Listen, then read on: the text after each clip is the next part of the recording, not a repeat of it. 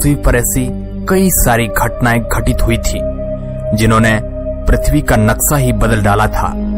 आपको पता होगा कि आज से साढ़े छह करोड़ साल पहले पृथ्वी की टक्कर एक बड़े साइज़ के उल्का पिंड के साथ हुई थी।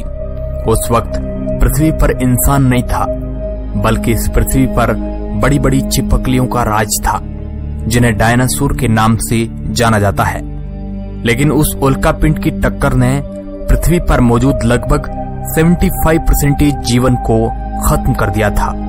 उसके हज़ारों सालों बाद तक भी आसमान में धुएँ का गुबार छाया रहा, जिस कारण सूरज की रोशनी धरती तक नहीं पहुँच पा रही थी। लेकिन दोस्तों, आपको जानकर हैरानी होगी कि पृथ्वी पर यह घटना कोई पहली घटना नहीं है। इससे पहले भी पृथ्वी के साथ एक बहुत ही भयानक घटना घटी थी, जिस कारण पृथ्वी पर मौजूद पेड़, पौधे और समुद्री जीव की प्रजाति काफ़ी हद तक खत्म हो गई थी। दोस्तों, आखिर वो कौन सी घटना थी जिसने पृथ्वी को तबाह कर दिया था? दोस्तों, वैज्ञानिकों की माने तो आज से 36 करोड़ साल पहले पृथ्वी पर एक भयानक घटना होने की वजह से समुद्री जीव और पेड़, पौधे पूरी तरह से खत्म हो गए थे। पृथ्वी के साथ यह हादसा ओजोन लेयर में छेद होने की वजह से हुआ था।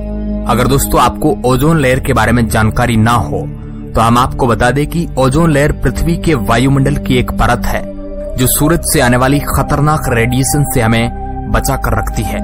यानी कि ओजोन लेयर हमारी पृथ्वी पर एक सुरक्षा कवच की तरह काम करती है। अगर सूरज से आने वाली अल्ट्रावायलेट किरणें सीधा धरती तक पहुँच जाए तो यह मनुष्य पेड़ पौधों और जानवरों के लिए बहुत ही खतरनाक साबित हो सकती है। आज से 36 करोड़ साल पहले ही कुछ ऐसा ही हादसा हुआ था। दोस्तों, हाल ही में एक रिसर्च सामने आई है।